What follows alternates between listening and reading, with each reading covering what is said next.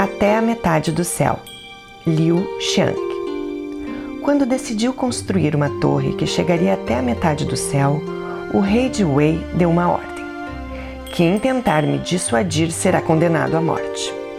Shu Wan, ministro de Wei, procurou-o com um cesto nas costas e uma lança na mão. Senhor, ouvi que está querendo construir uma torre que vai chegar até a metade do céu, disse Shu. E seu humilde servo veio lhe oferecer ajuda. O que de forte tem para me oferecer? quis saber o rei. Eu não sou forte, respondeu Shu, mas posso trabalhar no projeto da construção. Sim, disse o rei. Senhor, ouvi dizer que a distância entre o céu e a terra é de 15 mil lis.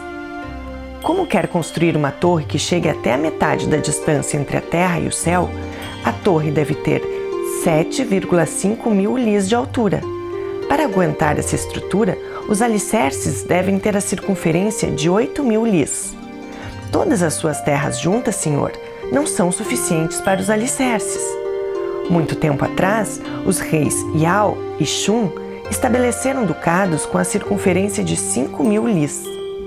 Se estiver determinado a construir essa torre, o senhor deve primeiro atacar os duques e pegar todas as terras deles.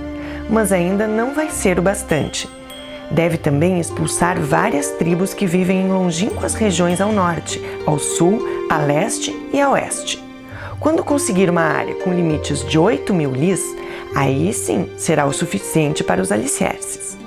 Quanto à questão do material de construção, trabalhadores e depósito de comida, tudo isso deve ser calculado em algumas centenas de milhões.